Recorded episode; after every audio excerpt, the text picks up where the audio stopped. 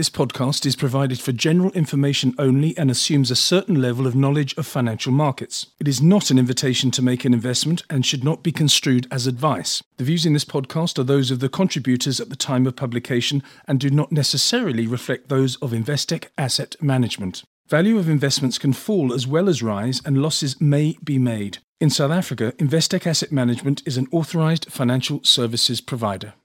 The Federal Open Market Committee of the US Federal Reserve released the minutes of its last meeting yesterday evening, UK and South African time. Let's find out what was said with Philip Saunders, who's the head of multi asset growth at Investec Asset Management in London. I think that there's been a particular interest in these minutes being released. I mean, there always is, Philip, but this time seems to have engendered a lot of feeling because of two things. Number one, the very public spat between the White House and the US Federal Reserve. And number two, the latest iteration of the inversion of the US yield curve. No, absolutely. And I think that it seems that President Trump is becoming more and more concerned about sustaining economic growth because obviously that's fundamental to his re-election chances. And he has been stepping up pressure on the verbal pressure on the Federal Reserve Board to cut interest rates and he wants a 100 basis point cut and he wants them to do more QE, anything to pump up the economy and more specifically to sort of pump up the equity market, which he tends to regard as a barometer of his sort of success as a president. So the Federal Reserve Board is obviously an independent body. And it is actually true that they probably made a mistake in terms of lifting interest rates too high as part of a process of, if you like, normalization, i.e., taking rates from a very low level to uh, where they got to prior to this 25 basis point cut, the 25 basis point cut that happened last month and which is covered in the minutes. Uh, but it's interesting looking at the minutes because there was quite a lot of disagreement amongst the Federal Reserve Board the Open Markets Committee, and you had some members arguing for a 50 basis point cut, yes, uh, and others arguing for no cut whatsoever. So in the end, uh, they cut rates by 25 basis points, which of course disappointed the president, and they justified it on the basis of a recalibration of policy, i.e., although financial conditions remain supportive. And although economic activity in the States, at least in the sort of consumer sector, has remained pretty robust. They referenced weaker growth internationally with limited sort of room for policy action on that front, which was interesting. And they also noted that inflation pressures were tending to come in sort of below where their forecasts had suggested. So backing off from the tightening that had happened earlier. Now, bond markets have obviously gone nuts recently. Yes. And yields have plunged and short-term interest rates, you know, the sort of market-driven rates are implying, you know, significant further cuts on the part of the Federal Reserve Board. So in a way, actually, the minutes were somewhat disappointing because although they didn't rule out the prospect of further interest rate cuts on top of the 25 basis points that we've seen, it was not a slam dunk, not the slam dunk. We're heading into recession. The Fed must get ahead of the curve cut rates aggressively in order to actually prevent a more serious slowdown. What they what the, the, one of the paragraphs in the statement says the following, uh, Philip. It says most policymakers viewed a 25 basis point cut as part of a recalibration of policy stance or mid-cycle adjustment in response to recent changes in economic outlook. When they say recalibration of policy stance, are they saying that they got something wrong last year? Do you think, in an oblique way? Yes, um, and I think that what they're saying is, in the light of recent information, that actually the, the, the, equilibrium rate that they were sort of aiming to get rates to, which is an inexact science of itself, um, you know, was is probably lower than they thought. Um, so yes, in Fed speak, it is, uh, you know, we've we overdid it. Um, we're, but we're flexible and we're we're adjusting it. Um, you know, but we're not suddenly um, you know, undertaking a very major reverse in terms of policy settings. Another paragraph says the following Policymakers who favoured a rate cut pointed to the decelerating economy, elevated risks, including the global economic outlook, international trade, and US inflation outlook. From the back forward, US inflation outlook very benign, international trade slowing down, global economic outlook, we'll come to Europe in a moment at the end of this conversation, and a decelerating economy. Now, a decelerating economy is at odds with what the White House is saying. Well, the White House wants to present this Panglossian picture of um, of uh, a robust economic growth, you know, carrying on forever. Um, you know, eh, you know, effectively uh, endorsing the president's uh, um, policies. Yes. Um, and you know, the reality of the situation is that uh, the president doesn't control all the levers um, because there's obviously Congress and um, um, and you know, if he wants to cut, cut taxes further, then that has to go through Congress. He's talking about what he can do simply without going to Congress in terms of cutting capital gains tax.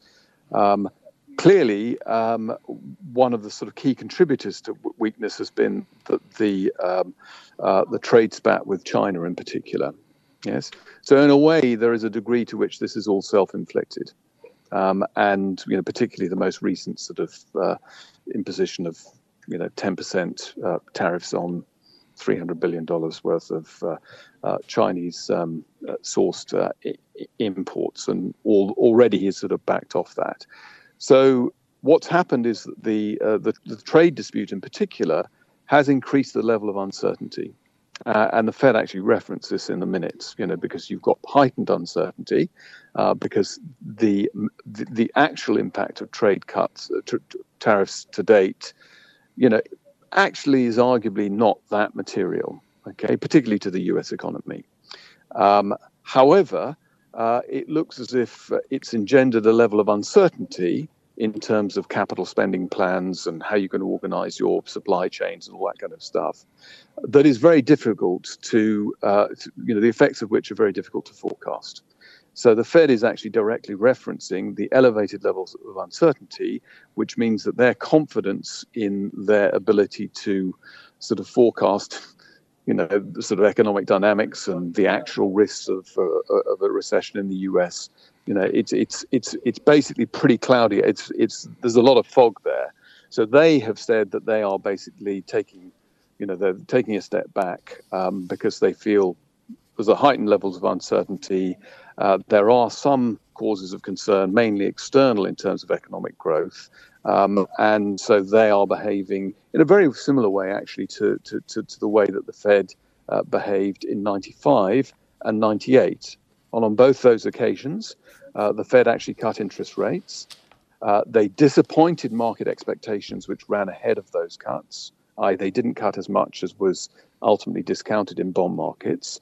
And after a period of subtrend growth, the US economy reaccelerated, stabilized and reaccelerated on both those occasions. So the recession that some say the bond market is currently predicting at the moment uh, is absolutely not a slam dunk. Um, and and so the fact that the Fed is behaving in the way that it's behaving, I think is you know sensible and responsible.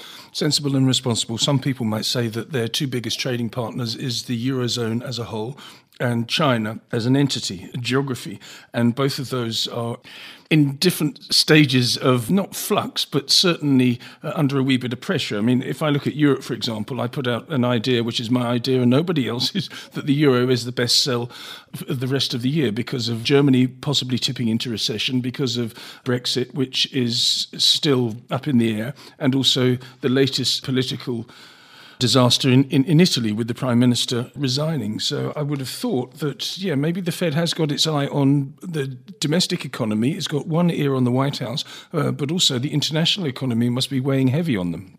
Yes, I mean, historically, what's happened internationally has come pretty low down on the Fed's list. So they've been primarily focused on uh, the domestic economy. Uh, and of course, you know, the bulk of the US economy is you know is domestic, um, and you know it's sort of consumption related. So it, so so so ultimately, um, Germany can experience a recession. Yes, China can experience a growth recession, um, and um, but provided you know U.S. consumer sentiment is uh, robust and earnings are sort of at least sort of give, say going up uh, then it takes quite a lot to actually stop the US economy in its tracks. And at the moment, what we've seen is a significant divergence between what's been going on in the manufacturing sector, which, after all, is a relatively small part of the US economy, yes. which is predominantly about services and, uh, and consumption, Uh, and uh, internationally, um, you know, if you look at Germany, Germany is much more dependent uh, on exports uh, and manufacturing, uh, and um, you know, obviously, and and exporting to China um, has you know been very important for Germany in recent years. Um, you know, very very important to Germany in recent years. So so so so Germany is much more exposed. Um, uh, and hence Europe is more exposed uh, to, to those kind of pressures. Um, however, does that mean that the Fed should pay particular attention to that, i.e., global recession dragging the US eventually down into a sort of recessionary state? And they're saying, right, well, actually, we're not suddenly hysterical about that. Final questions, two questions in one, actually. What is your call for the next Fed meeting? Is it 25 basis points or 50 basis points? Obviously, it's event driven, but given what you know at the moment, what do you think it's going to be? That's the first part of the question. The second part of the question is you, as head of multi asset growth at Investec Asset Management in London, how are you positioning your portfolios? So, to answer the first question, our sort of you know central assumption is that Fed will cut rates by 75 basis points in total. So, three three cuts of 25 basis points apiece which is, you know, obviously will disappoint President Trump. And that is sort of predicated on the view that, sure, we're potentially sort of flirting with subtrend growth, but the recession probability is still not, you know, that's still not our central case. That could happen, in which case the Fed would end up cutting more aggressively uh, than 75 basis. Probably they'd take uh, the federal funds rate back down to probably 50 basis points in the event of a US recession. And so, you know, that could happen. But at the moment, we think that this is like 95 and 98, and we shouldn't get too carried away. But in the meantime, moving on to what we're doing from an allocation perspective, well, we've been very long duration um, uh, because we have believed that uh, you know actually the Fed had increased interest rates too far, and that um, you know the downward pressure on interest rates would resume, particularly because of the sort of if you like sort of decelerating growth internationally, uh, and also we expect the U.S. economy to weaken, and it, and by and large it has begun to weaken.